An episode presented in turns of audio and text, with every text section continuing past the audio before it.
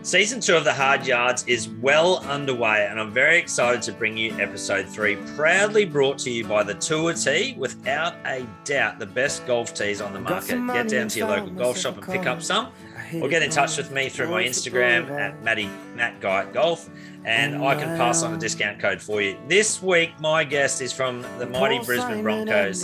He has had an incredible NRL career as well as two years in the English Super League.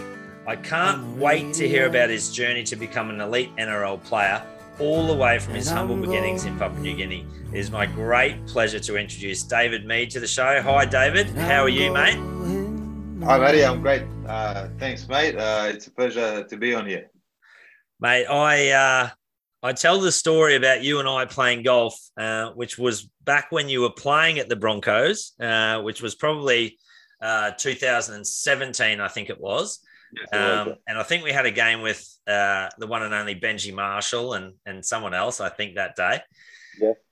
I've always told the story to people who have ever asked me about what you like, as I've said, he's the nicest, nicest rugby league player I've ever met in my life. He's softly spoken, but just a genuine, lovely guy, interested in learning about golf when we're out there that day, but willing to talk to me about NRL, which I'm a fan of, obviously. So, mate, um, I hope that's an okay wrap for you. Mate, that's uh, more than okay. I, I really appreciate it. It's uh, kind words. Um, but, you know, I think I wanted some free golf lessons that day. So was, that's probably why I was nice to you. well, mate, there's plenty more where they came from. So yeah. when this uh, NRL bubble and, and the season finishes for you, mate, we'll have to get you out to Nudgee and the new developed golf course out there and, and catch up for another hit. I look forward to it. So, mate, just on that, what's it like uh, at the moment for you guys as a playing group and and um, nearing the end of your season? Unfortunately for the Bronx, not going to be in finals footy this year. But what's it been like um, throughout the season uh, with COVID and everything that's come your way, the ebbs and flows of restrictions and different levels of restrictions? What's that been like for you and the stresses and strains that that's placed on potentially the team and the family, more importantly? Yeah, mate, uh, well, before I talk about it, all the struggles we have, there's obviously, you know, someone else has um, always got it worse than you. So yeah. I'll try and speak, speak on that perspective because it, um, you know, when I talk about things like this, uh, it sounds like I'm complaining a lot. So, but I will tell the story of the, you know, the reality of uh, the situation as as it unfolded throughout the year. Um, obviously, someone else always has it tougher than you, but you know what we experienced throughout the year was there was a lot of uncertainty. It was you know, especially at the you know first couple of rounds where we had to go to Sydney for two weeks. Um, we were based in Parramatta. I had to go uh, fly to Melbourne, and you know that was kind of the yeah, first right. first um, experience of um, you know my moment uh, um, with uh, in terms of like COVID and how to deal with it here in Australia. I, I experienced it in um, France last year. First two weeks of the season, you know, we went down to Sydney played against Melbourne, uh, South Sydney. Uh, didn't get the results down there, but thankfully the you know um, those two weeks we were able to come back to Brisbane. Uh, so that was kind of like a little um, you know hiccup, uh, so to speak, along the way uh, in the first couple of rounds. But then we had a lot, fair bit of normality um, after that. Uh, you know, we were playing rounds home and away, able to travel away and able to play at home as as like a normal NRL season. And then obviously, you know, a couple of weeks ago, a few months ago now, uh, you know, we've been in a bubble. I, have lost count of how many weeks, to be honest. I'll bet. Yeah. Um, we've been in a bubble and it's been level four restrictions. It, it, was like that for a couple of weeks where we had to just be at home and then to training. Uh, yep. Couldn't even go out for a walk. You, you could go for a walk if you had a dog and uh, had a mask on, uh, obviously, but. Did that force you into buying a dog, mate? Uh, no, uh, it didn't actually. I, uh, yeah, I probably should have bought a dog, but um, because I, I enjoy being outdoors and you know walking around, um, taking my two boys for you know kicking the footy around the park. Yeah. Um, so that was you know that was tough, um, especially for uh, Tennille you know, having to do, um, you know, the school drop offs, uh, daycare. Yeah. As, as I said, someone's always got it worse. So I try and put it into that perspective. But sure. you know, she found it, she found it difficult. Like, you know, most of the other partners as well, and you know a lot of other people across uh, you know Queensland and Australia. Um, so you know that was pretty tough, and but you know we've come out of that, and uh, the restrictions have eased off a bit.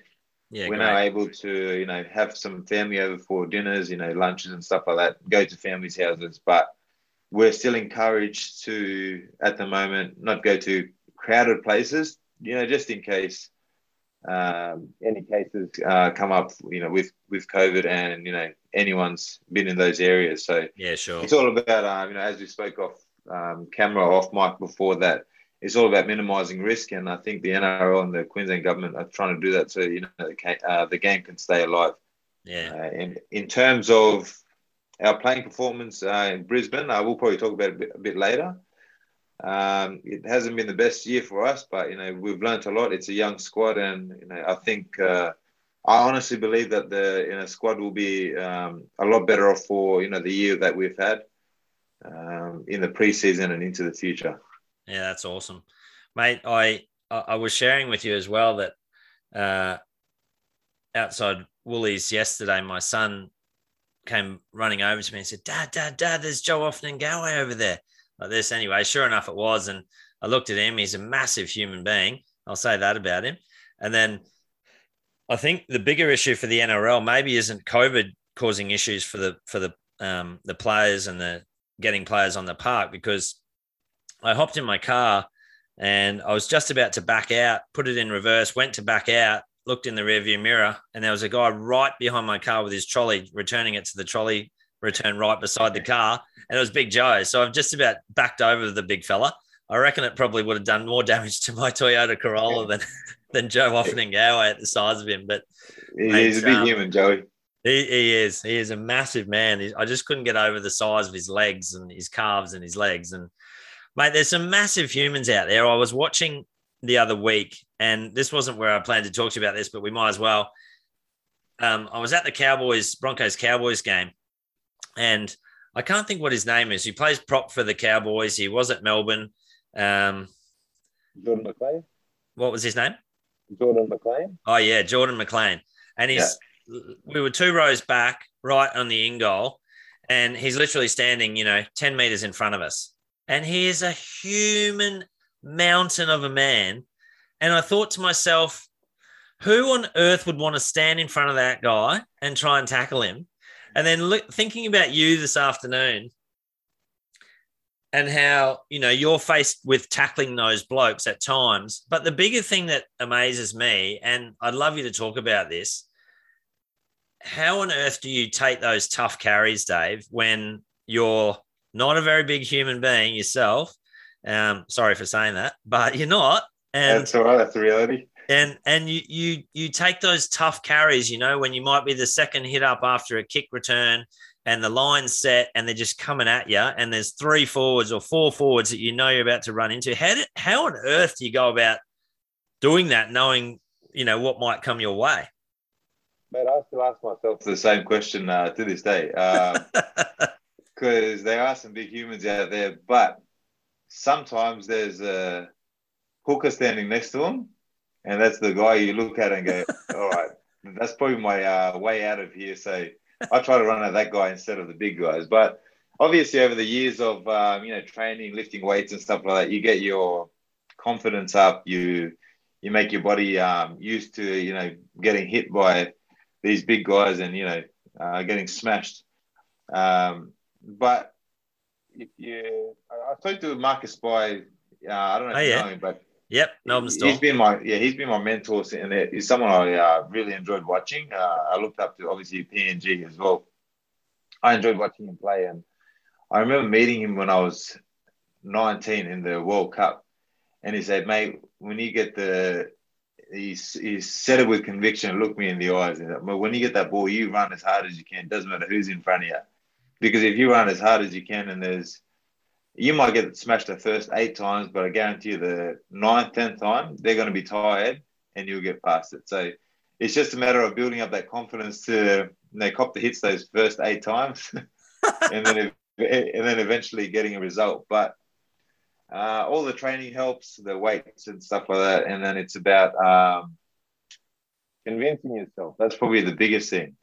Uh, convincing yourself that you can, uh, even though you're smaller than a lot of these guys, you can, you know, uh, get hit by them, hit the ground, and then uh, get up and play the ball faster because you know, they're a lot bigger than if you can find a little bit of space next to them, then you'll be okay. Yeah, amazing, mate. I on top of all of that, I was doing some, I was crunching some numbers. You, you might you might know this, but you might not.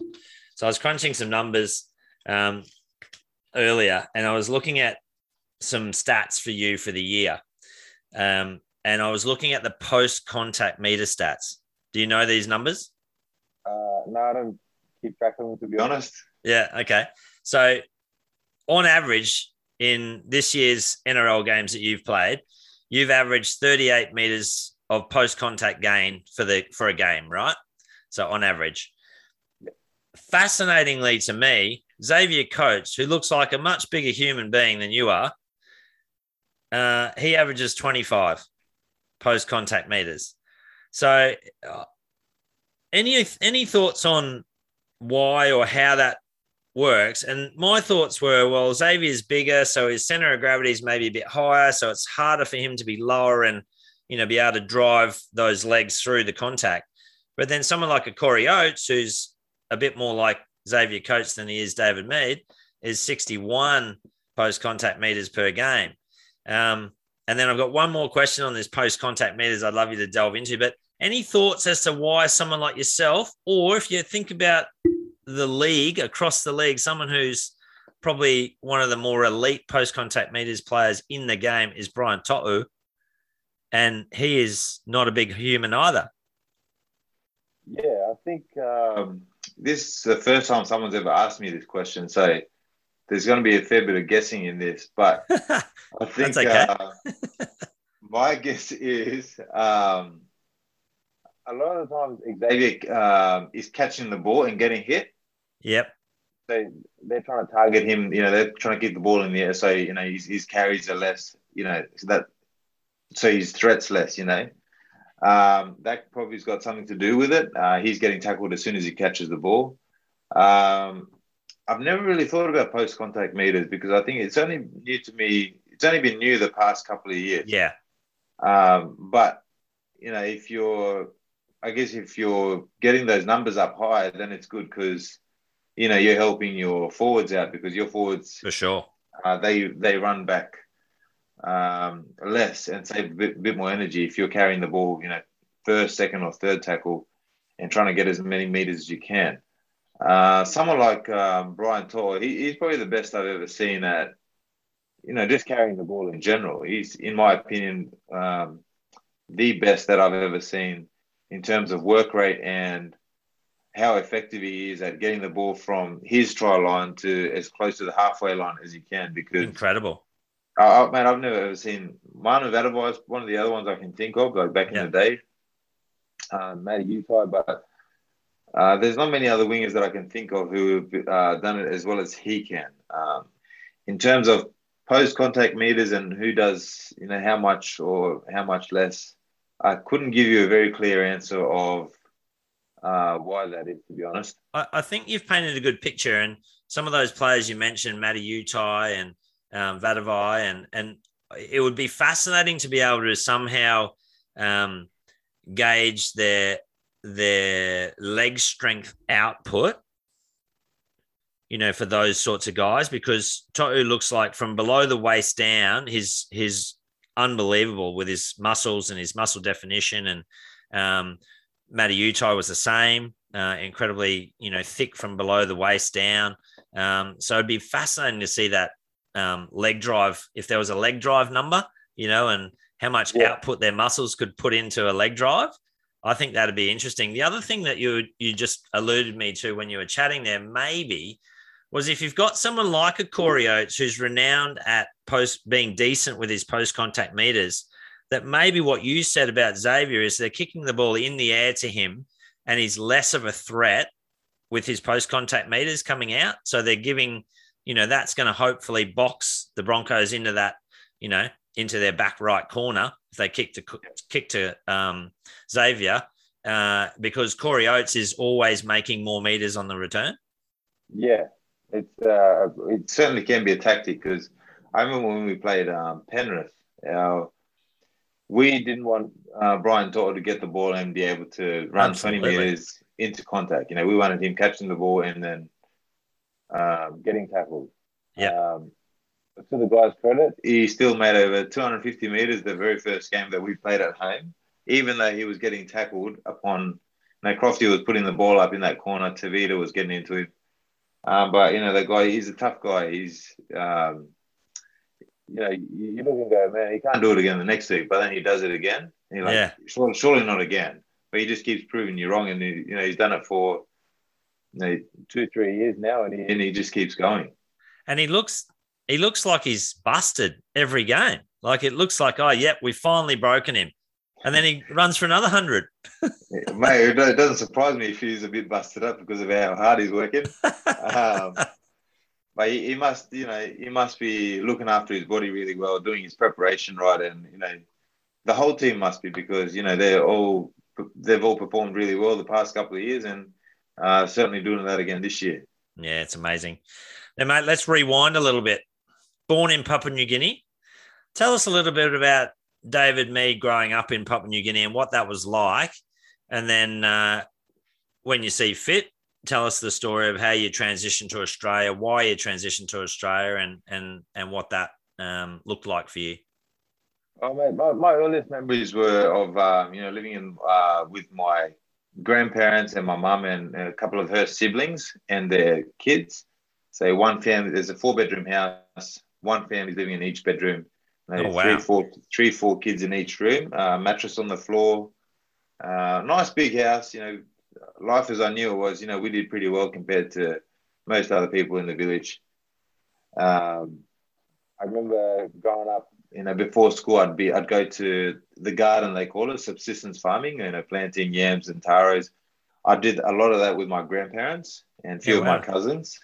And so that was a couple of k's out of the village. So you know, maybe I was five, six years old um, I'd catch, we'd jump on the back of a ute that was going from the village to town. They'd give us a lift from there to the farm, drop us off, and then we'd walk like a k or two to where the you know the farm it was, and then we'd do like a lot of a fair bit of weeding, uh, planting yams and taros, bananas, and I did that for a couple of years with my grandparents. Sometimes I preferred to do that than going to school, and but you know, once I was able to go to school at six, seven years old, uh, then my grandparents and mum told me you need to do schoolwork, uh, school first. Uh, school was in the village, and you know, sometimes you're walking barefoot to the school, um, like most of the other kids do. Sometimes you got shoes, and you know, it's the village. Is, it's like dirt. You know, dirt, the ground's dirt. Yeah, uh, it's a dirt, dirt road from the main highway to it's a couple of k's drive into the village. That's dirt road as well, plenty of potholes. Um, but it was a very simple and humble uh, upbringing. You know, we're, we're one of the coastal villages, so half the village is on water. So there's people who built stilts on the water and built the houses on there. Wow. And the other the other half is on uh, land. So you know, you've got a couple of general stores in the village that sell, you know, your rice, uh, tinned meat, and in the in the afternoons, most um, weekdays in the afternoon, there's a fish market in the center of the village, and your family's going and buying fish.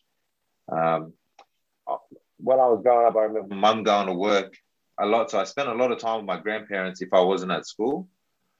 And I saw a lot, I saw them, you know, work pretty hard to, you know, plant their vegetables to uh, provide for, you know, their kids and um, their, their grandkids. I remember you know, waking up 6, 7 a.m. and my grandmother would be um, heating up or buttering bread, and we'd dip bread in, in tea, and you know that was our breakfast. You know, uh, most mornings, and for dinner we'd have, you know, have a bit of you know, sweet potato yam cooked on fire, have a bit of a bit of tinned meat or you know fish that was caught from some of the fishermen, and we'd buy it buy it for like you know eighty cents, a dollar fifty uh, equivalent. Yeah, uh, and that's just the way life was when I was you know, from the age of uh, as far as I can remember, to the age of 11, 12 years old when I moved to Australia. Mate, do you ever like? It sounds unbelievable, doesn't it? You know, and and having been brought up in Australia and um, Townsville for me. Um, but in a house and you know our own rooms or shared room with my brother it, you know it, not one shared room with the whole family but a part of that lifestyle that you just explained to me i reckon sometimes do you ever think about that like how nice that would be to do that again and not have the stresses of the world and the, the financial stresses of mortgages and all that sort of stuff? Do you ever think oh man it'd be nice to go back to that simplicity Oh mate, it was the best thing ever. Uh, I just all I remember was waking up. You know, you're playing with your cousins, and then uh, you know breakfast is ready. You go and sit down together. You're eating your you know bread, buttered bread, dipping it in tea, talking. You obviously don't understand the stress and struggles the parents are gone through to yeah, provide sure. for you. You know, so as a kid, you're thinking this is the best thing ever. Yeah. Um, you get ready, you go to school while your parents have gone to. A, um, I was brought up with um, single mum. They they got married early and uh, things happened. Uh, my dad was an Australian guy who lived there in Port Moresby for a while. Yep. And you know, I'm still understanding the story of uh, what happened there, but the upbringing that I knew uh, growing up was the best thing ever. But I always had this, um, you know, thought in the, in my head, uh, you know, what was my dad like? Who was he? Because yeah, my cousins, my cousins are with their mum and dads. Um, only my mum's in the house. Um, and I, am half Australian, so I'm a bit light skinned, and my cousins are a, bit, a, fair bit darker than me. Yep. And so there was always that thing of, uh, yeah, your dad's uh, a white white guy, you know, yeah, uh, Australian guy, and I always wondered what he was like, you know. Uh, Did you never was, meet him? I met him when I when I came over to visit my auntie, who's uh, she was married to an Australian uh, guy as well, but he lived in Port Moresby, PNG.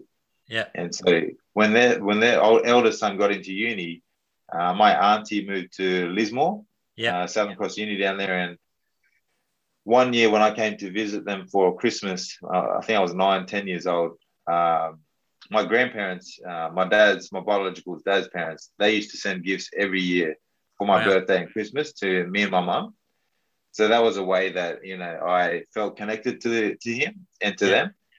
Uh, very nice thing for them to do. Um, he didn't really have much to do with it. It was my grandparents who were who I caught up with a lot.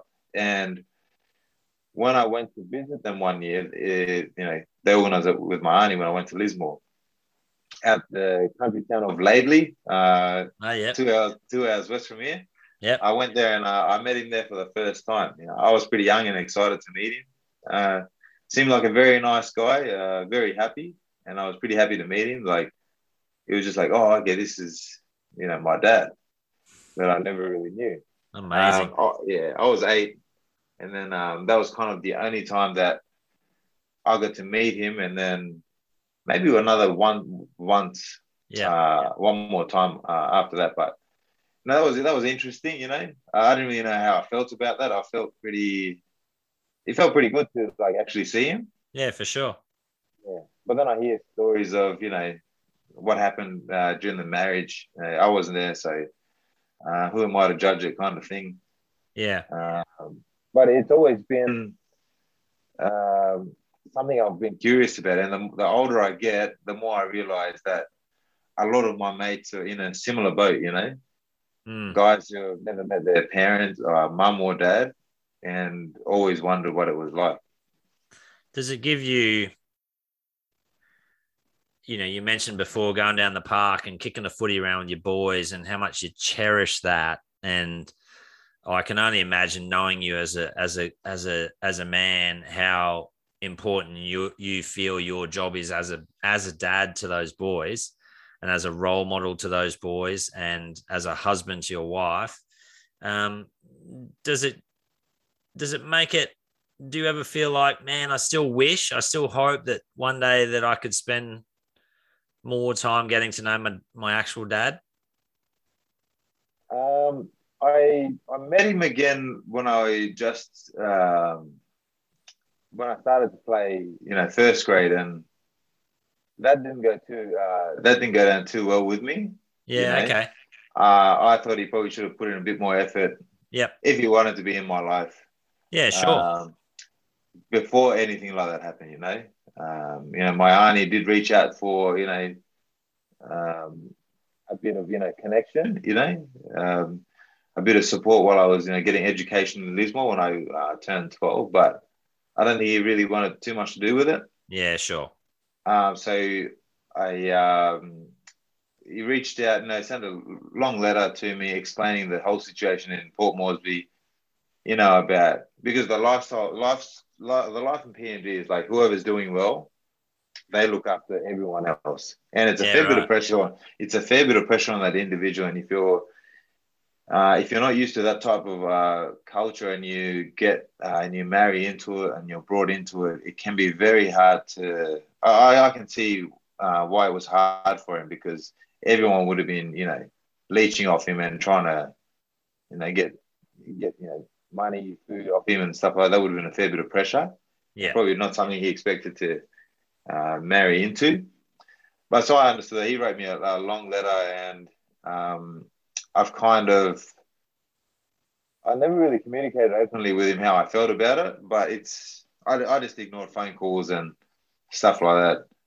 Maybe one day I will, you know, would like to, you know, resolve that one day just to make it clear, you know, because I sit back and think sometimes, but then um, I don't blame him for anything that's happened in the past to, you know, my mum and how, you know, how I guess lost she felt. Um, you know, yeah, waking sure. up one morning and he had uh, he had gone. Uh, I, maybe I did blame him when I was growing up as a teenager, but now I, uh, the older I get, the real uh, the more I realize what the culture in PNG is like and how much pressure it is for you know one person to support a community. It's it's very hard. So, but I do blame him for a lot of good stuff that happens in my life, like you know cherishing those moments with my two boys. I look at them and go, man, I'll because of what's happened to me yeah, sure, growing sure. up, I, I I actually put it consciously put that extra effort in to go. Oh, you want to kick the footy for another 15 minutes? It's dark. Dinner's ready. You know, let's kick the footy. Dinner can wait. you know what I mean? Yeah. Yeah. so because you you want your boys to have every opportunity. To, oh mate, every know. opportunity and every minute I get to spend with them um, is because of the lessons that I learned. Yeah. Um, what my what my dad taught me um, by not being there, you know.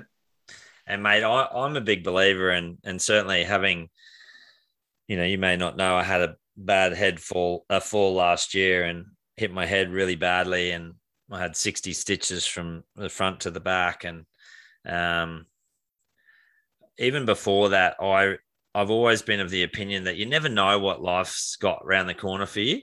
And so every moment should be a cherished moment and every time you get to spend with your family, you know, you want to spend that time with them and you want to be out there kicking for an extra 15 minutes or, you know, hanging out um, with your loved ones and the people that matter the most to you. So, um, mate, good on you. It's awesome. And thanks for sharing. I know that may not have been an easy part of the, the story. Does that sort of tie in with obviously you moved down to Australia at that sort of age and lived with your auntie in Lismore, and that's where you went to school. And at some stage down the track, you changed your name from Moore to Mead, what we know you as today.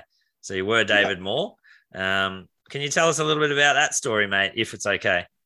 Yeah, I um, my biological dad, uh, dad's last name was Moore, um, and so my auntie who took me to go to Lismore, uh, her last name was Mead, and her partner, you know, he lived in PNG for as long as I and I know um, since I was born, and he supported. He was the guy who was like, "All right, this this community needs help. I'll you know I'll give them jobs." Uh, he helped support the whole family. Wow. I uh, looked after my mum, my grandparents. He built the house that that we lived in, you know, a four bedroom house without living in it, you know, and supported his uh, wife's brothers and sisters. So incredible when I turned when I turned twelve, they brought me to um, Lismore, Australia, and they said, you know, because uh, because I my dad was Australian, it was easy for me to get citizenship. Yeah, okay. And what that what they did, uh, my auntie and her husband and my uncle, they always, you know, helped other siblings and their kids, you know, get education. They paid for education, got them to live with them, and you know, supported them until they could go on and help you know, support their own families. Uh, something incredible, you know, um, incredible people. Uh, I call them, I called her my mum and dad since when, when I moved to Lismore. So when I turned the age of 18, I was able to legally change my name myself.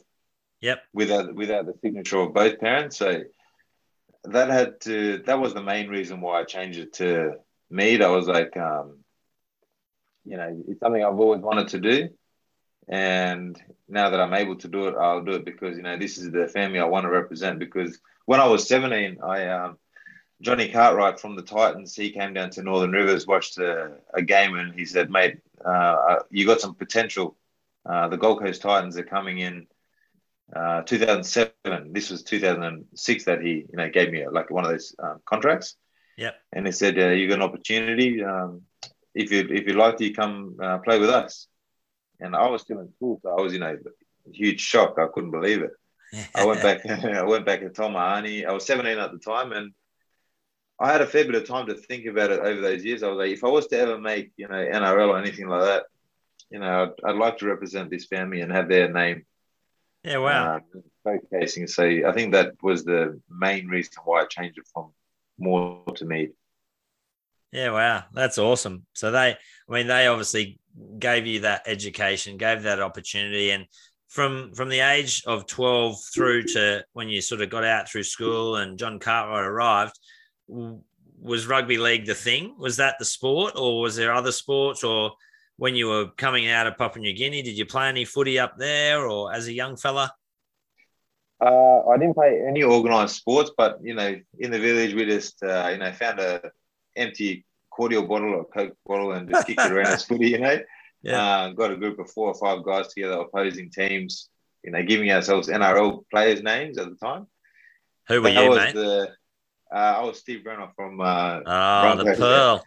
The Pearl, yeah. Uh, no, good. And, and uh, a lot of times I, I name myself after him. I enjoyed watching him. Um, so that was and played a little bit of cricket. Uh, I played a yep. fair bit of cricket um, when I moved to Lismore. It was a big uh, cricketing um, town. I went yep. to Kadina High School, which I think uh, Adam Gilchrist went to. Oh everyone, wow! Everyone told me that, so uh, that was my claim. Um, and so I played a fair bit of cricket uh, in summer and then rugby union between the age of 12 to 17. Wow. And then the, the year that I changed from rugby union to play rugby league was when the it just happened by chance that Titans were scouting around the Northern Rivers. And then I got an opportunity to play my either second or third rugby league game and scored a couple of tries. And by chance, uh, Cardi was there watching the games and, uh, you know, this contract uh, showed up. But you know, speaking on that, it was just, it's, uh, I always wanted to, you know, play NRL. I didn't know how I'd, you know, ever get a chance to get there. Yeah. I think a fair bit of luck had to do with it because of, you know, how close the Gold Coast is to northern New South Wales. Yep. And yeah, it kind of, that kind of guided me in the direction of um, taking rugby league seriously. Otherwise, I think, uh, I back myself as a, you know, probably a cricketer uh, playing for either New South Wales or Queensland. oh, mate. I'm sure you would have succeeded at that as well. So you obviously signed for the Titans and come on up and you um, debut in 2009, I think it was. Is that correct? Yep. Against uh, St George in a in a win, 28 to 24 at Skilled Park. Um, and you came off the bench that night. What or that day? What was that like? Uh, NRL debut, fulfilling some dreams, and you know, finally getting to run out on stage. Were you sitting on the bench, absolutely nervous as all hell, or what? Yeah, nailed it right there. Um, I think I was, I was, sitting on the bench, just you know, sweating. My my armpits are sweating, and I just felt nervous. Uh, you know, I didn't Chris Walker was injured the week before, and he was, uh, you know, wait, we were waiting on him to confirm whether he was going to play or not. Yeah. So I turned up on the night. Uh, Cardi told me come uh, prepared like you're playing, but it hadn't been confirmed yet. So as, as, soon as I walked in the dressing shed, about an hour and a half before kickoff, Cardi said, uh, "May you be making your debut tonight?" And I, I, was, I just could not believe it. Eh? I was like, no way. Um, that's that's kind of how I felt, you know. He said, Yeah. um, you know, I won't start here, but uh, I'll bring you off the bench. So uh, just stay warm, be ready. Uh, I'll bring you in like halfway through the uh, first half, and then uh, yeah, it kind of all just went from there. Now I just remember sitting in the dressing sheds and talking to Matty Rogers. And he was trying to give me some confidence. You know, he said, "Mate, you got nothing to worry about. You played against Australia, New Zealand, and England only a couple of months ago in the World Cup." Yeah, right. He said if For the you can Kumuls? play against- for the Kumuls, yeah. So that Yeah. was in 2008 in November. And he said, if you can play against those guys, you'll be fine playing NRL. So that kind of made me feel a little bit Yeah, better, that's you know? great advice from Matty, isn't it? Yeah, and that made me feel uh, feel a lot better. And when I went, eventually got onto the field, uh, I was up against uh, Wendell Sailor. And I was, like, wow, how big! I looked at him and said, man, how big is this guy? I hope he doesn't run him. Yeah, Uh, and the and the great part about that is that he would have spoken to you in you know in in the third person. He said the Dell's going to run over the top of you, Meaty. You know, like you know how he talks. yeah. Mate, I, I remember him like pointing at me and like saying things, but I couldn't hear him, and I was, I was trying not to look at it because I was like, I was real nervous. I was like, nah, don't let him get to you because uh, he's gonna put you off your game. Uh, I think uh, as wingers go, there's the Dell was one of those imposing figures, wasn't he? I think Jonah Lomu from the All Blacks was another one that you just would like never ever want to be standing on the other side of the field against. Yeah, well, you're looking at them running up the middle of the park, and they're running over the front Forwards. rowers and the forwards. You know, you know I'm like, if he gets the ball and it's one on one, where do I tackle him? You know?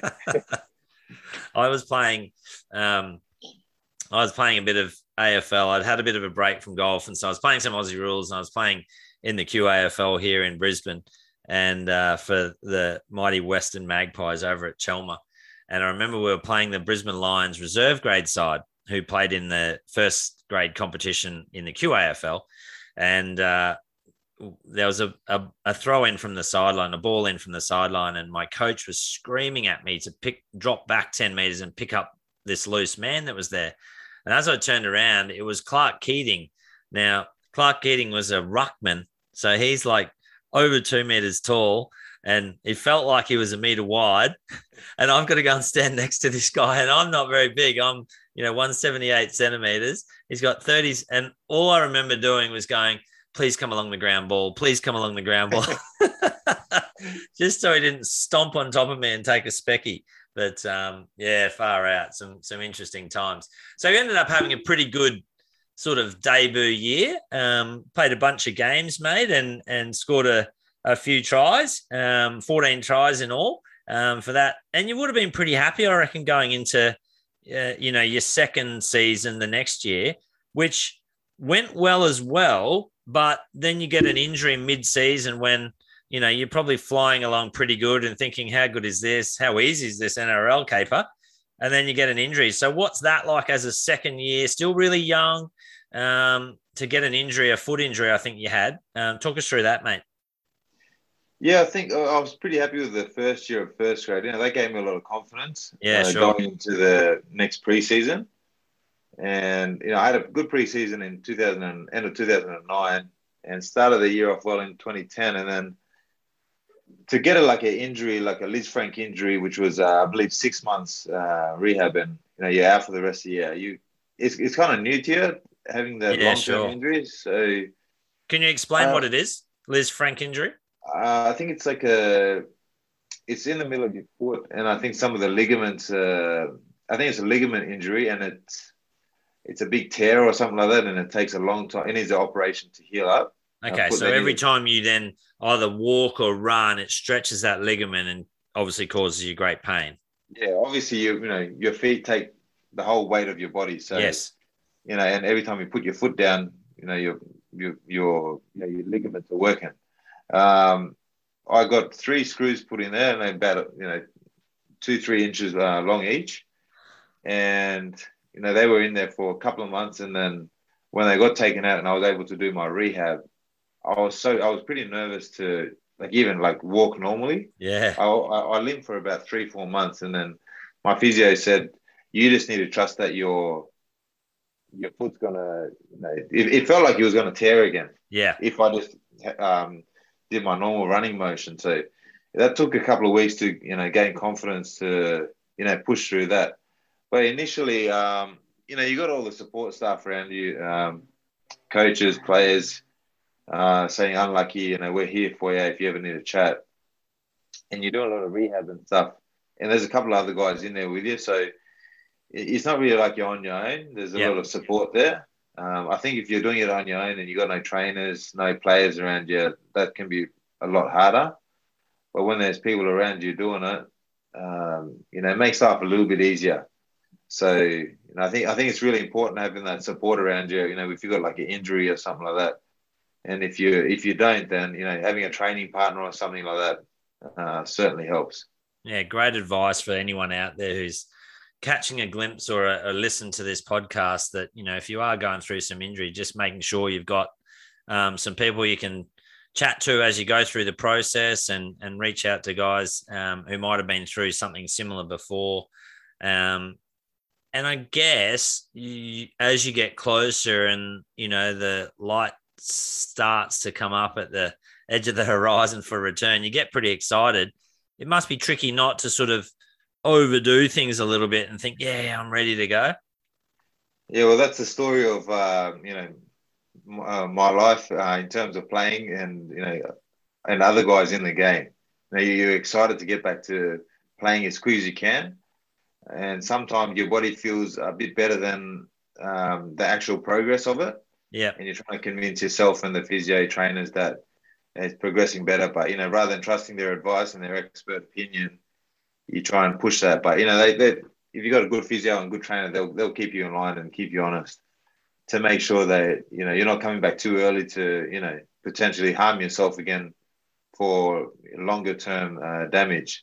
So I've, I've been pretty fortunate that you know I've, besides uh, that's kind of the only long term injury I've ever had, and yeah, wow, everything else has been a six eight weeks max, and I've had heaps of good people around to help me understand that you know there's a process that we need to trust and if you stick with it you'll you'll come back and you'll be stronger and better than ever. If you go outside of that um, you'll get frustrated with me for letting you um, go in earlier than you were supposed to you know? Yeah for sure. So, uh, but you know I, I trust 100% uh, in, in in what they're saying it's a bit like um, you telling them how to be a physio and then telling you how to play footy Exactly. Yeah, that's exactly how it is. Yes. I, have always I, I, marveled throughout his entire career at how infrequently Cam Smith ever spent time on the sidelines. Mate, I do too. I I, do, I can't believe the amount of work he's done, um, the amount of games he's played, and the intensity of which he played. Um, you know, for his body to hold up like that. You know, he's he's done really well in his career. And it's someone you look at and go, man, like he's uh, his physique, especially, you know, you look yeah. and go, wow, there's there's guys who are like built like yeah Arnold Schwarzenegger and um, Cameron Smith, who's but he, he he shows that you know technique is more effective than looking, uh, you know, like uh, a bodybuilder. So uh, if there's anything to learn from the, this uh, this game, I think, and having a look at Cameron Smith and you know the way he played the game, you certainly don't have to be a, a bodybuilder to be able to play rugby league, um, you know, for that period of time. I think it it says a lot for your sport that you know, and for the kids out there who are thinking about or dreaming about it, or you know, playing with a Coke bottle in the street, you know, playing rugby league, and I'm going to be David Mead today, you know, the little winger on the sideline. That yeah. there there is all shapes and sizes, and we spoke about Brian To'o, who's unbelievable. He's little fella. Um, you spoke about Pangai Junior, who's enormous. Um, you know, there's all these uh, guys. Payne Haas, who's one of your teammates, is you know standing alongside him. You must be, you know, looking upwards like you know, yeah. uh, it's David and Goliath almost, you know? Yeah, for sure. It's, uh, it's anyone's game, really. You know, I, I came through the ranks. I think our Titans team was a bit smaller than most teams. We had uh, Matty Rogers, uh, probably 87 kilos, Preston Campbell, Scotty Prince.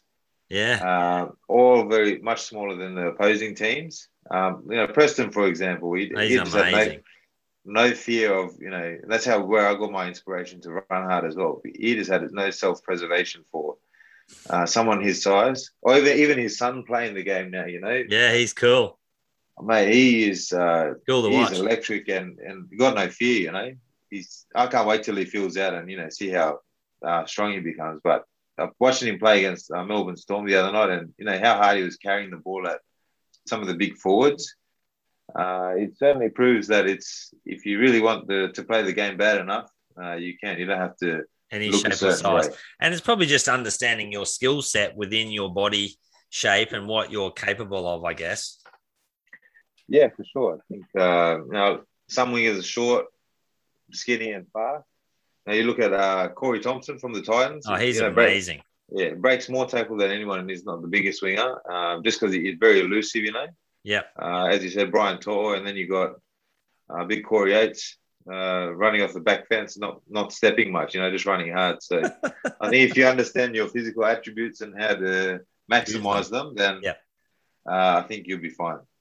Interestingly, going back to those post contact meters that we spoke about earlier, the fascinating thing, and and and you might have comment on this. I said I was going to come back to this.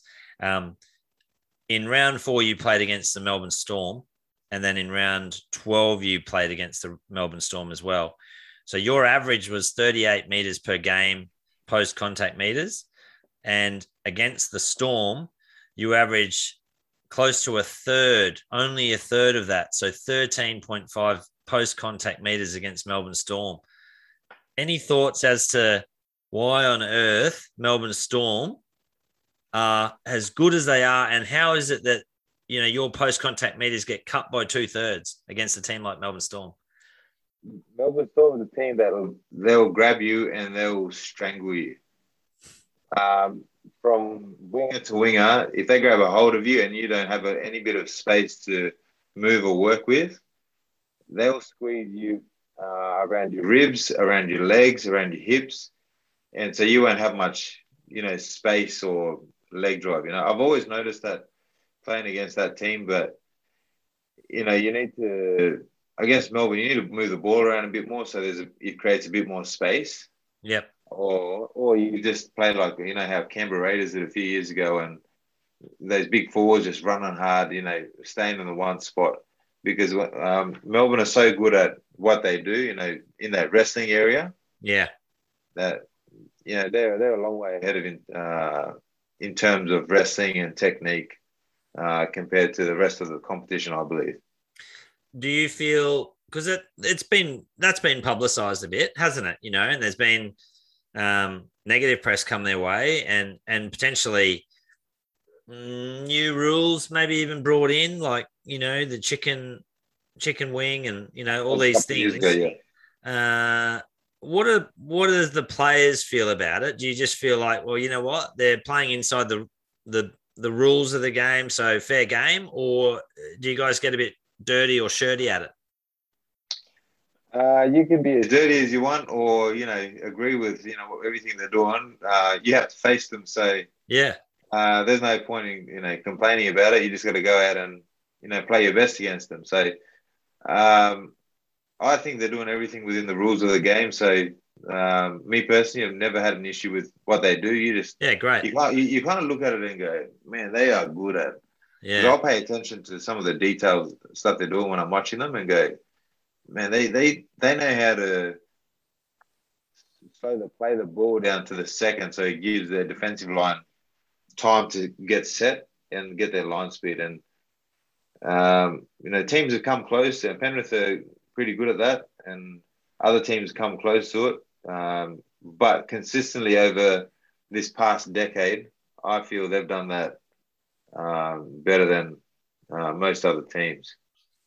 do you feel like sometimes watching them and this is just an observer uh, and, a, and a massive fan of the game i feel like sometimes they are so good that they move the attacking team into the space they want them to be in Do you know what I mean? So like they'll they'll come up fast. You know, maybe if they want to keep the team in the in the pocket, in the you know coming out of their left left side, they'll move up so fast in the center that it sort of almost umbrellas them into a space where they can just contain, contain, contain until the kick comes. Yeah, well, they're, you know, they're a team that's good at you know putting the ball in the corner and limiting the amount of meters you get. You know, especially you know they, they don't want you to get to halfway. Yeah. Before you kick the ball, so what you're saying there about umbrellaing a team and you know that's just that's to stop teams. Most teams try to do it, uh, but they don't do it as good as yeah. Melbourne. Yeah. Okay. Um, and the whole thing about umbrellaing the team is, is just so the ball isn't spread across the field, and then you know forwards have to run across, run a long way to reload, and then have to get off the line. Um, so you know they're certainly real good at doing that, and you know I think most teams are trying to you know replicate that as well. Basically, what you're saying is they're just bloody good at everything they do. Mate, they're very clinical. They're skillful, and they you know they're good at wrestling. Um, they've just got a good system that you know players seem to go there and you know fit in really well with the system. Uh, they learn it, they apply it. You know, someone like Justin Olam, for example, unbelievable. Um, comes into the NRL system in 2017. Uh, doesn't play much first grade, and it's now 2001, uh, 20, 2021, and you know, four years of NRL um, outside of the Hunters, outside of PNG, and he's, in my opinion, my opinion, top three centers in the game. Yeah. And you know, and other guys like you know Reimis Smith and uh, George Jennings, they've gone there and you know they're superstars of the game now because of the way they they play down there. It's got a lot to do with the coaching, hasn't it? And you would think that most people who go there, um, Bellamy gets them to be at their absolute pinnacle and improve them, improve their skill set, and get them playing their absolute best footy. And the guys that that doesn't kind of happen with and and can't step up to that level, you see them moved on. Yeah, um, you know, I'd love to see you know how they you know work their training uh, sessions, you know, all throughout the year, just to you know see what they do to you know, help these guys that go from other clubs who are, you know, they're not really at their potential, and then when they get to Melbourne, they you know they get they reach their potential. So you know, I'd love to be able to see you know how they operate down there because you know it seems to work pretty well. Mate, as a Queenslander, I'm hoping that that happens for Xavier Coates when he goes there and it turns him into an absolute superstar. He's already a star of the game, but I just feel like under Bellamy, he could just go to another level and you know, be um, the cemented winger for Queensland for the next 10 years. Yeah, it's exciting for him, but like, you know, we, we forget how young Xavier is. He's, he's so only, young. He's only 20 years old and debuted, what, uh, last year. And, you know, he's played a handful of games. And, you know, because he's played Origin, he's expected to do a lot more than yeah. what he is currently. Um, you know, good thing about him going to Melbourne is he's got a bit of experience now. Um, um, luckily, because of the Broncos, you know, the system he's come through with the Broncos, and you know, that's something Xavier is grateful for. I think going to Melbourne's certainly going to help his career, but you know, he's also got that experience from playing here at the Bronx to take to Melbourne with him. Yeah, absolutely. I, I just think he's going to go ahead in leaps and bounds um, next year, uh, which is fantastic for for us, mate, for Queensland. I know you, you know, eligible for New South Wales, but you know. yeah, um, I, I still cheer. For, I tell it Xavier that you know, sorry, man. I know we're both PNG, but uh, I'm going for New South Wales when you put on that Maroons jersey. yeah, that's awesome. Well, you got it, right? You got it. That's where you grew yeah. up. So, you know, that's kudos to you. Mate, what was I, am just conscious of time because I, I really appreciate you you catching up and having a chat. What was uh, your time? There's a couple of things I really want to touch on. Are you okay for time? Yeah, all good, mate. Um, so there's a couple of things I want to really touch on. Um, so the first thing is, mate, you could probably go to training and just um, take the the footage of you scoring a try when you gathered a grubber kick behind your back and put it down, mate. You know that that try in 2011. I don't think anyone will ever forget that try. So just just show him that as he's leaving. You know, just say, mate, you know, good luck trying to learn how to do this, big fella. Um, that was incredible try. But then the real thing I want to talk to you about is um, you being captain, named captain of your country, Papua New Guinea, for the 2017 World Cup. What an honour that must have been for you. But then to run out in Port Moresby against Wales uh, and talk us through that experience because whenever we've seen Australia go up to New Guinea to play, it's like the NRL or the rugby league players are treated like, you know, absolute heroes and, you know, it's pandemonium up there. So, what was it like representing your country in your home country in a World Cup against Wales? And, mate, just for the record, little cheeky hat trick as well. Yeah, yeah, the hat trick was nice. Yeah, uh, but you know, mate, it's uh, hard to describe because you know when I was there, it, it didn't feel real. yeah, like, right. Wow, this uh, the World Cup's here in Port Moresby. You know, we're here, and because whenever you're driving everywhere, you see kids on the side of the road, you know, barefoot, uh, you know, shorts, singlet, like dirt, you know, all around their legs, up to their knees. And you know they're kicking a either a footy if they don't have footy, they, it's an empty bottle, and that's everywhere wherever you drive, and it makes you remember as a kid what you used to do, and then when you're there, like you know you got the Kumuls jersey on, you know people are taking photos of you, everyone's asking for you know autographs and stuff like that. You're just like, wow, this is you know just a kid who had a dream in a yeah. village, not even in Port Moresby, about half an hour out uh, you know, hardly watch TV or anything like that. Um, you know, what what else is possible for you know all these kids? You know, so you kind of think of it's not really for yourself, but you're thinking of like uh, you know all the other kids playing the game. You're like, this can be a, the sport can be a great way out of you know this type of life uh, for kids. It's tough over there, but you know, in terms of representing the the PNG and uh, putting the jersey on in my hometown. You know, I remember walking out and then, um, you know, halfway line, looking up in the stands, and it, like my family's, I got a big family, and they, I gave them heaps of tickets for the game, and I could see all of them standing. I just had tears coming down my eye. You know, uh, the national anthem, singing the national anthem. Um, was flying over to watch the game as well, and she's holding my son Paxton, who's you know asleep in her arms. He's just he's just worn out from the heat, the humidity. Um, but it's it's a really nice moment. You know, it's a very proud moment. Uh, you know, to be able to captain it, it, is nice. It's very, it's a huge honor, especially with the country that's a national sport. It's it's a very nice feeling, but it's so hard to describe. Uh, there's certainly plenty of emotions uh, running through your whole body. Mate, I think you've done a beautiful uh, job of describing it because I've got goosebumps sitting here listening to you describe it. And that's how I would imagine it would be um, to be able to stand out there. And I was thinking about the national anthem before you spoke about it, thinking, how good must that be to stand there and out on the field? And I can imagine the whole crowd, just just the noise of them singing that anthem. Yeah, mate, and just the whole crowd singing the national anthem and then when it's finished, uh, you know, you don't need any more motivation from yourself or anyone to catch the ball yeah. and run. You know, it, there's just so much energy that you're feeling within your body, and it's it's just like, all right, kick this ball to me. I want to, I want to run it. You know. poor old, uh, poor old Wales. They had no chance.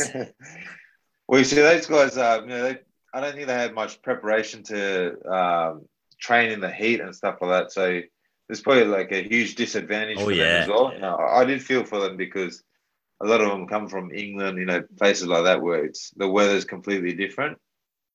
Um, so, you know, but I thought they, you know, they handled themselves really well there. You know, they did um, promotional work throughout the week, hospitals, school visits. That's awesome. I, I, when I spoke to them after the game, they said, "Man, this is a different experience."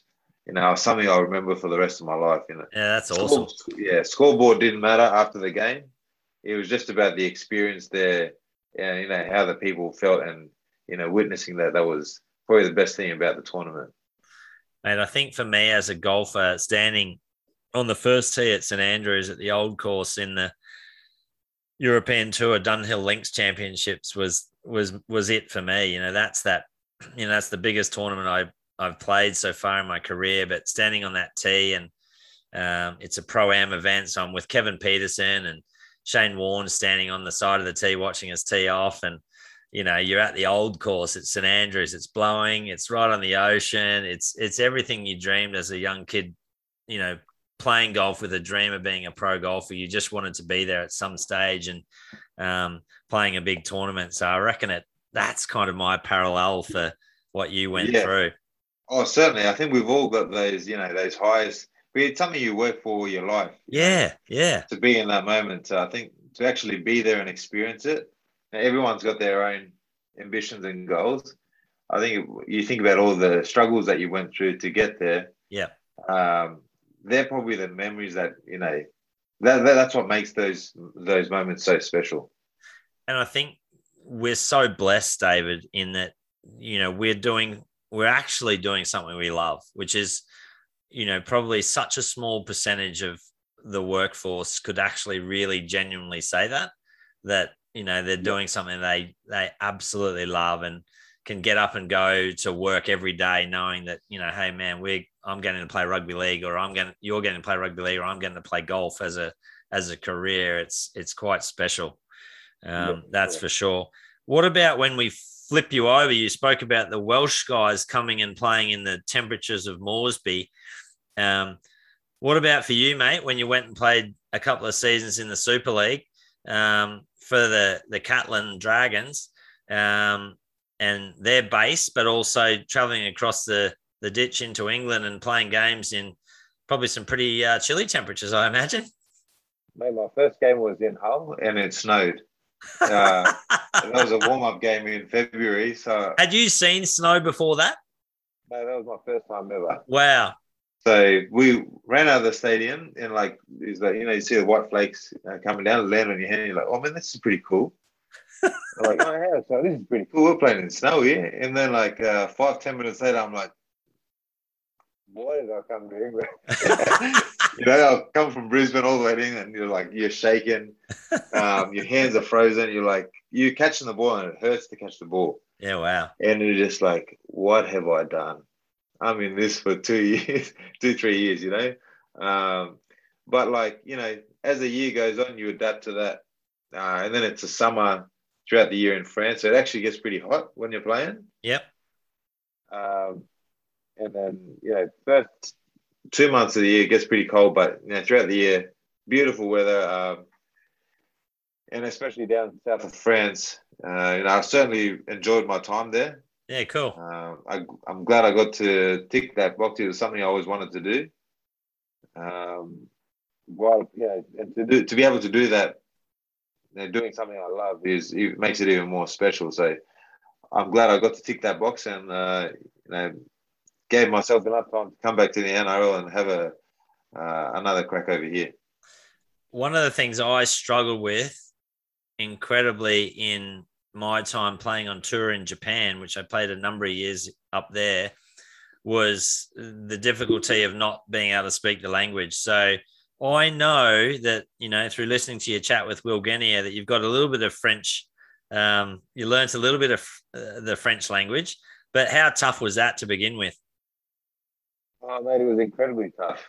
Um, especially just doing all the little things, you know, paperwork, uh, trying to sign a house for a, a lease for a new house. Uh, you did get help from the club, but you know, you obviously want to have your independence and do as much sure. as you can, uh, like we do here in Oz. Uh, but more so for Tennille because I was going to training every day, and you know, half this about 30 40 percent of the squad can speak English.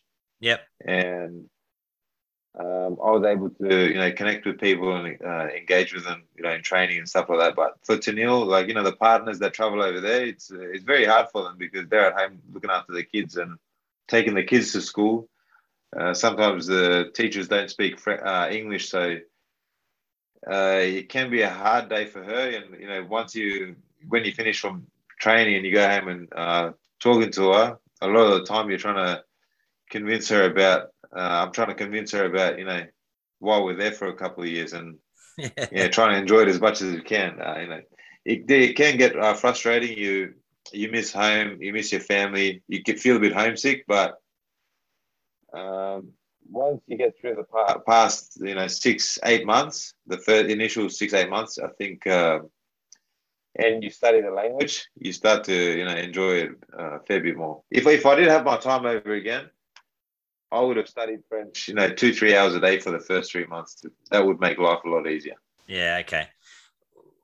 Speaking about Tennille, how important it's it's just critical, isn't it? But so important for you to have such an incredible support behind you, um, whilst you're you know chasing your dream of continuing to be a professional rugby league player because it doesn't last forever. Rugby league does it? You know, I'm I'm very fortunate in my sport. I can still go out there and and compete now at 46 years of age. There's not many 46 year olds running around in the NRL.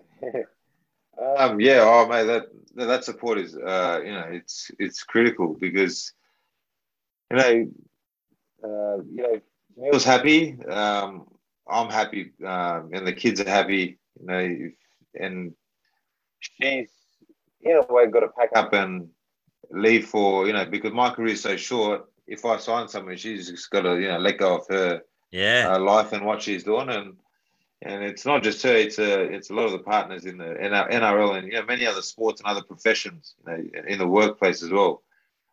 Now, having the support from your partner is you know incredibly incredibly important. You know, I've been very lucky uh, to have someone that's supported me, and she's always you know put my uh, career ahead of you know anything else that we do. So I'm certainly very grateful for her. I saw Alex Glenn talking about you know the other day about the support that Gemma gave him throughout his career. Man, I had tears coming down my eyes yeah. listening to him uh, tell that because they do sacrifice a lot. You know, um, your career is put first because it's you know you don't know how long it's going to last, and you're both there trying to make the most of it uh, to support your family. So, um, you know, that's only like a small glimpse of you know what I'm talking about in terms of the support that's needed from your partner.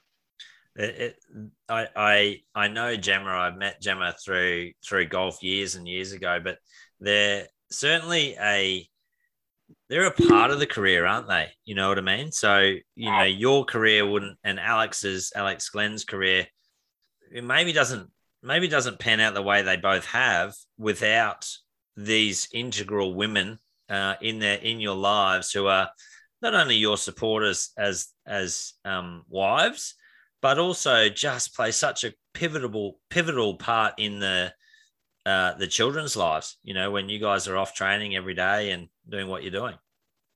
Certainly, mate. It's uh, and, and it's easy to look past that because it just becomes like a daily thing, you know. And it's like it becomes normal what they do. They're looking after the kids, cooking, um, uh, cooking a meal. When as soon as you get, you know, for me personally, I get home and she's prepared dinner um, you know, she looked after the kids all day, dropped them off at school, picked them up. They're heroes. And oh, mate, they. If you, I think if you had to sit down and actually write a list of what they do, uh, it would blow your mind because yeah. a lot of the things they do, you, you don't even think about until someone else brings them up. You know. Yeah. And then, um, yeah, that's when you start to appreciate it because it, it, it has to be a conscious effort to to appreciate all the things that they're doing Yep. Uh, to so that you can you know be grateful for um, the support that they bring. No, I agree, and I think the NRL's done that well in the last few years, introducing their women in league rounds to you know to pay a massive tribute to the women that are you know a part of the game and allow you guys to do what you do and and I certainly know you know for me playing on tour for um, eight to 10 years and being away from home 20 plus weeks a year on tour. Uh, yeah.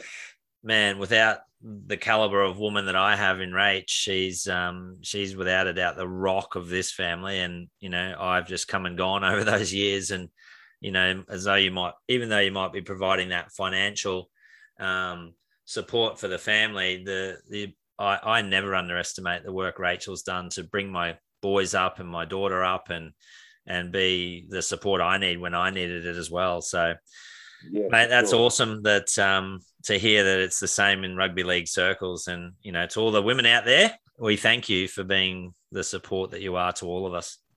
Yeah, 100%. I think the, you know, the financial side, yeah, it's, we do bring it in, but I look at it and go, man, you, you worked nine, ten hours today. Yeah. You know, looking after the boys, uh, making sure that they're well fed, Yep. well looked after, dropped off at school. So it's uh, it's certainly a 50-50 effort. Yeah. Um, and it's as as athletes and as people in the workforce, it has to be a conscious effort to you know, sit down and even if you have to write it down to recognize uh, all the things that they do. You know. I think for you guys too, there's the added like this is different for Rach when I'm playing in an Australian Open and she's watching it on telly. You know, there's no risk that I'm going to end up. Most likely, there's no risk that I'm going to end up in hospital or with broken ribs or you know a bad head knock or or a, a season-ending or career-ending injury like we've seen with you know guys like um, Friend and you know a couple other boys with some some head knocks. Um, we haven't seen Kiri for a couple of seasons really with some serious head knocks. Um, whereas you guys, they get they have to sit through a game every week as well and hope that their husband's coming home in one piece. Yeah, I think uh, they certainly do get uh, worried. You know, Tennille gets worried when you know if, if I've been ever injured and gone into the you know taken off the field. Um, that must be tough. Well, yeah, it certainly is tough because you know as soon as I go pick my phone up, I've had you know a couple of missed calls and you know text messages from her. Mm. But um, our wellbeing officer normally lets them know. Yeah, that's great. It, it, certainly wouldn't be easy for them to you know see that and you know how to respond to it. You know. Yeah. No, absolutely. Well, mate, we might wrap this up, but thank you very much. Just one uh, one last little thing. You're um your new coach, well, coach at the Broncos this year. You arrived back this year, and so Kevin Walters' first year, you're back this year. Uh, just a quick word on Kevy and how he's been as a coach. You've had a few coaches over your career, so how's how's playing under Kevin Walters been this year? Yeah, Kevy's been good. You know, I got here in January, and he um, laid out the he, he brought in a lot of um, former Broncos um, to have a chat to the guys. I thought that was something you know pretty cool and pretty unique that uh, I haven't seen many coaches in the past do. Was the Pearl uh, there, mate? Uh, no, he wasn't. So, oh. But I have met the Pearl before, and I was starstruck. Yeah, I'll bet. meeting, yeah, very nice guy. Um, but yeah, so Kevy brought in a couple of former players to you know talk about you know what's expected of you know the players and how we need to handle ourselves at training, and because it's a very young squad. Yeah. Um, when I first got here, I couldn't believe how many young young guys there were, and so he's coming. Uh, I come into the in January, and he just made it clear that you know we need to be able to bring this club back to where it was. You know, it may not be this year, but we that's what we're building towards. So yeah, it has been a tough year for you know the playing squad and Kevy, um, but you know, the last few weeks have shown that, you know, some of the work that we're putting in throughout the year, we're starting to see the fruits of that. So, absolutely, you know, he, he's, he's telling us to stay patient, stay positive, and, you know, to make sure that we keep working hard. So, you know, and to finish the year strong, to finish the year positive, because we, we want to have a good preseason after this and, you know, obviously perform a lot better than uh, what we have uh, this year. So, he's he's painting that picture for the boys, and I, think he's doing a good job there. I think winning, you know, winning a couple of the games in the last few weeks and just being competitive. Even you know, mate, we talk about it all the time at work with all the boys in the golf shop, and we've all got our teams we support, and the Broncos fans in the shop. We we've just been so encouraged by you know the last month of footy from you blokes, and you know just to see that um, yes, you guys, not us, but you guys are starting to reap a few rewards for the year long effort that you've put in and potentially learning the new structures and learning how Kevy wants it to roll out and and obviously some player change throughout the year as well players departing through the season and players being signed elsewhere and you guys coming in and guys getting contract extensions like yourself for next year. Um, so, you know, it's encouraging for you guys, I'm sure, when you start to see a few results. And and I think those good results are really important for a young group, right? Certainly. I think, uh, you know, a lot of the re-signings that are done for, you know, next year and uh, beyond, average age is around, you know, 2021. Uh, you know, I'm excited for this squad to be uh, put together over the next few years to see what they can do. Because, mate, when I got here in January, I was seeing how the guys train, and I was like, man, this is like a new breed of athletes here. You know, in the gym, strong on a whole new level. Yeah, right. Um, fitness wise, um, you know, they applicate their how they apply themselves at training, and you know their their attitude towards training. It, it's the best I've ever seen wow. in my whole career. Wow. And because I think, you know, they're brought in at such a young age, 15, 16, and, you know, they're put in a good training regime. They're told that this is the how you need to prepare yourself, how you need to be, uh, how you need to be, you know, mentally um, going to training, approaching each day. So that's a credit to the guys that are in the squad now. And you know, you add a little bit of football experience to the to that. It's going to be a you know, it's going to be exciting to uh, to see that these group of guys uh, grow over the next few years. Yeah, mate. Well, you've got me excited now. I can tell you. Yeah. And, and Benny Ikin coming on board, mate. He's one of my good buddies. I've taught him a fair bit of golf over the years. Um, he's uh, he seems like he knows what he's doing. Well, he's a very smart guy, Benny. You know, ever since he's uh, come in, he's you know he's he's making the guys feel like um, you know their potential is there.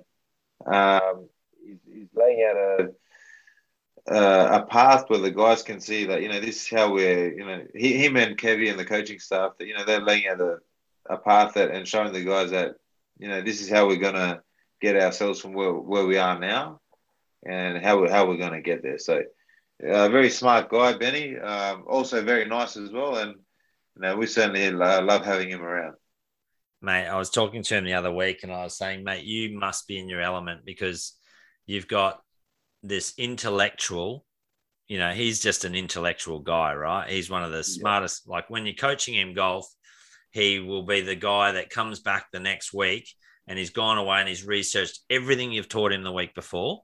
And he comes back and he's got all the numbers, all the facts, all the data on what you taught him the week before, right? So if you're yeah. not up to speed, you just get found out very, very quickly. But I said to him, mate, surely you getting in that computer, you've got a, you've got spreadsheets galore on your on your screens, and you're just in, and it's all about football, and you're in just yeah. football heaven. You've got your spreadsheets, you've got your football. It's just, and he just he just laughed. He goes, absolutely correct. You're spot on, Matty. I'm loving it. Yeah, so doesn't surprise me. He's, he's, a very smart guy, very nice. But uh, what, what's his handicap? Is he? He must be he, uh, I don't know what he is at the moment, but he certainly. We were trying to get him down to. We had to get his handicap down to I think two for him to get a start in the Queensland PGA Championships. So the Queensland yeah. PGA had decided they'll give him a start if we can get him down to two, and they, you know, came out and filmed and documented the program of me coaching him and trying to get him down to two, and then we got him down to that handicap so that he could play in the tournament. So we teed it up together in the tournament, and um, yeah, it was fantastic. And and you know, unfortunately, he didn't play so well in the tournament. He he was so nervous, and you know, it was great for have him in my world for a little bit. You know, and um, yeah. you know, and that's, I mean, we're forever saying that the beauty of golf is that um, it's a sport where we can introduce other people from sporting codes into our code. Like I can't be introduced into your code to go play. You know, like you put me out on the field with the Broncos on the weekend, and I'm going to be destroyed in one tackle. you know, if I get, uh, I, I, oh gosh, if I get anyone tackle me, it's all over, mate. You could tackle me, and it'd be the end of end of my game. But um, yeah, so we're very fortunate with one day. we can introduce you guys into our sport, and I think I was playing with at that tournament at St Andrews. I was walking down the famous road hole 17th and I was playing that day with Kevin Pietersen was my partner, but I was also um, paired up with a South African pro, and his partner was Jacques Kallis, you know, who's obviously, well, arguably the greatest all rounder in the history of of cricket, I would say. Yeah. And um, we'd both hit these great tee shots on 17, the road hole, round the corner of the hotel. And then we've got the second shot into the green, which is difficult. And we both hit it on the green. And whilst we were walking down the hole, I turned to Jacques and I said to him, mate, what is this like for you? You know, like here we are, it's the home of golf. We're at the famous road hole 17th, and you've hit it on the green for two. And I said, What's this like? And he genuinely said to me, He goes, Matty, this is my favorite sporting moment of my life. right?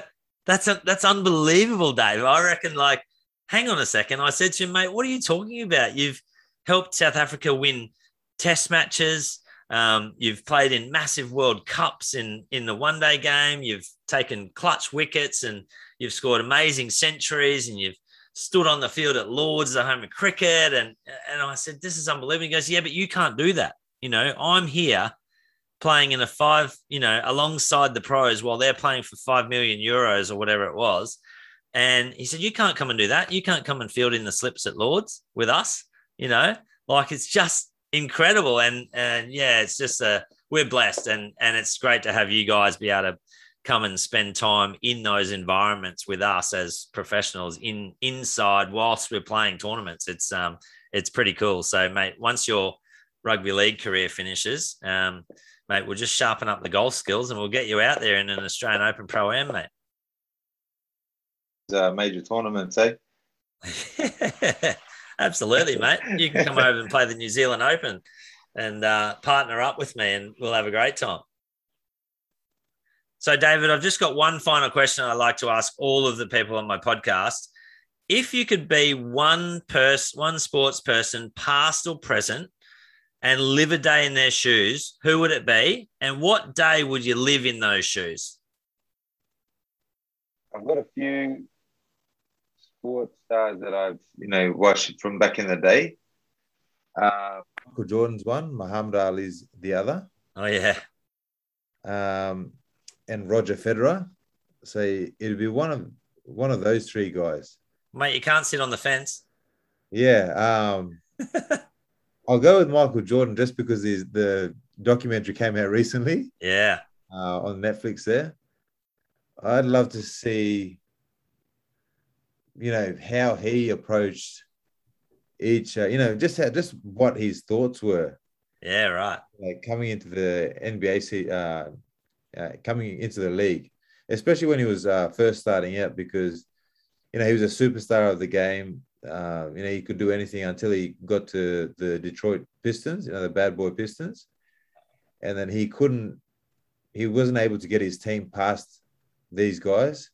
So I want to know what he changed from that to go and on to absolutely dominate them. Yeah. Uh, over the next couple of years. I think I, I think that'd be pretty cool to know, put myself in those shoes and go, um, wow, this is the way he thought and the way he approached training, how he prepared, you know? Yeah, that's awesome. Cool. And I think, you know, more and more we're getting insights into some of that stuff these days. Like, you know, some of the, I mean, even the West Tigers doco that's happening at the moment. Um, I just love it. I think there's Premier League teams doing it, and I'd love to see more teams, you know, doing that and allowing the cameras to come in and, you know, just capture some of that stuff to see the absolute, you know, goats of their sport and what it is that makes them that way. And I think we'll continue to see more and more of that in our sport, which is awesome. And, you know, oh, that's the stuff that as professional sportsmen, I love chatting to all of my guests because I always learn from you guys, you know, and yep. not only learn about rugby league, but I learn about things I can apply to my own life um, and my own um, code. So, you know, I think the more and more we get to see some of stuff like that and get into the minds of the Michael Jordans, the Roger Federers, the Rafa Nadals, the, you know, um, Lewis Hamilton's at the moment, you know, this absolute elite of world sports in their code is is fantastic. Yeah. And I think yeah. Channel 7 did an amazing job of that through the Olympics in in in delivering some of that for us through their interviewing of our athletes in in Tokyo. Yeah, I think mate, if you think about the 10 to 15 year olds watching all these documentaries now. Yeah. How good are they going to be when they get to the age of It's incredible, know, 18, isn't it? 18 to 25. Yeah. It's just, I mean, even even sharing, as I said, I shared with my boys at the dinner table tonight about your chat with Will Genia and um, on the David Mead podcast. For those of you who haven't listened yet, get on board, hit the subscribe button, you know, and uh, and and have a listen. It's awesome stuff. Um, but I just thought when when Will was talking about it, and then you um, validated that yourself in that it's just the extras, doing the extras, doing the extras, doing the extras, doing the extras, and that's what the best of the best do, you know. Um, they don't have to be asked to do the extras. They do the extras because they want to be the best. Yeah, you know? and um, I agree. I, I, I think learn that lesson to this day. I, I I I do my extras, and then some days I do my training, do a little bit of extras, and then when I see the results of that, like a couple of weeks later, I'm like, why didn't I just keep doing these extras like consistently every day? You know, over yeah. over since I started playing. Yeah. Um, but yeah, it, it's it's certainly a great lesson. You know, uh, something that I learned from Will, and he certainly reminded me of that from you know all the coaches that I've heard that from throughout the years. I think one of the things that Will said, which sort of I thought was awesome, was that when you first start doing the extras, you got to think about doing the extras. But then when you get to a certain point where you've done the extras every day, that just becomes the norm.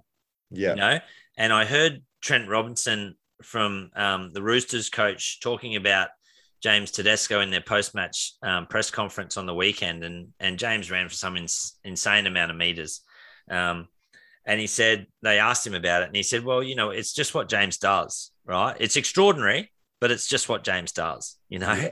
and it's because he just does it every week, and so the extras for James Tedesco now just becomes the ordinary, the expected yeah. from the coaches. And that's, mate, that's a great yeah. lesson for all the kids out there listening into the podcast and and looking to whether it's sport or whether it's singing, you know, just to do the extras. And if you do the extras now, it becomes easy later on.